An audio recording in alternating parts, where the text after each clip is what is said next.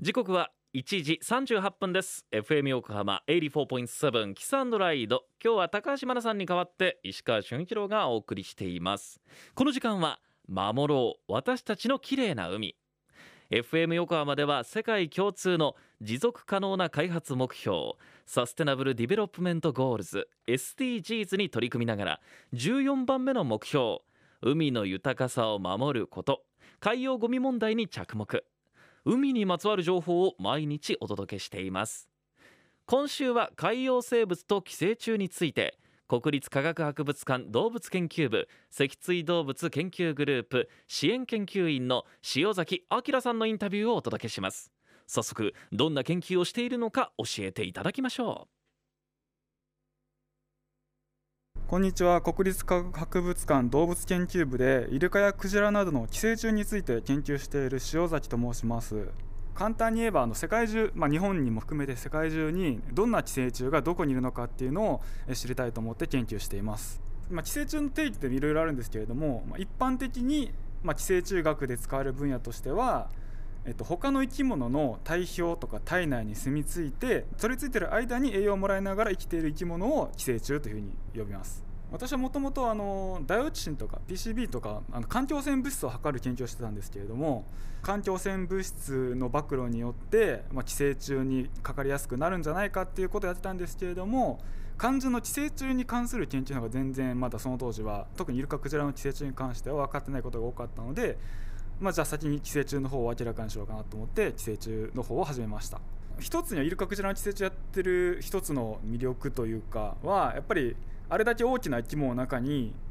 住むっていうのはなんかこう人間とは全然全く感覚の違う世界の生き物だと思うのである種宇宙人を研究してるに近いような、まあ、それが一つの魅力ですね。基本的に寄生虫ってどこにでもいるんですあらゆる生き物に寄生虫と呼ばれるものは存在するので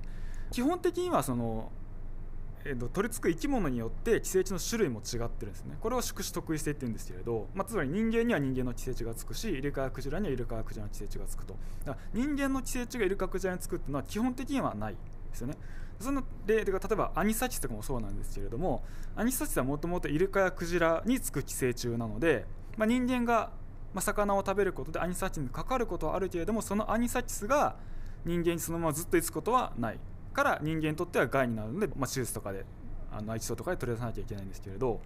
ということで基本的にはそのイルカやクジラの寄生虫は海にしかいないし人間の寄生虫は陸にしかいないって感じですね。ただまあ例えばサケみたいに陸と海を両方行き来するようなものに関しては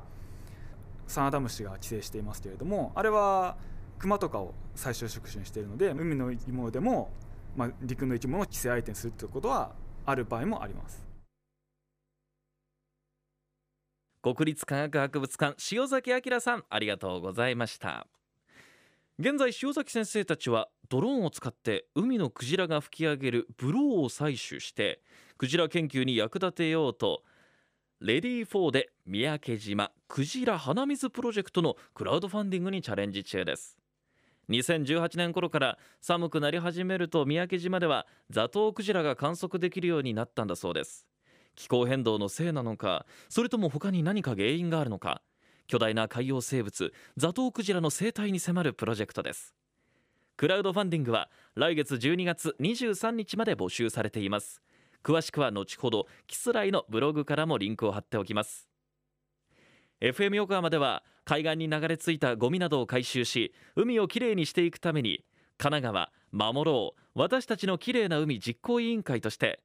県内の湘南ビーチ FM、レディオ湘南、FM 湘南ナパサ、FM 小田原のコミュニティ FM 各局、その他県内のさまざまなメディア団体のご協力を得ながら活動しています。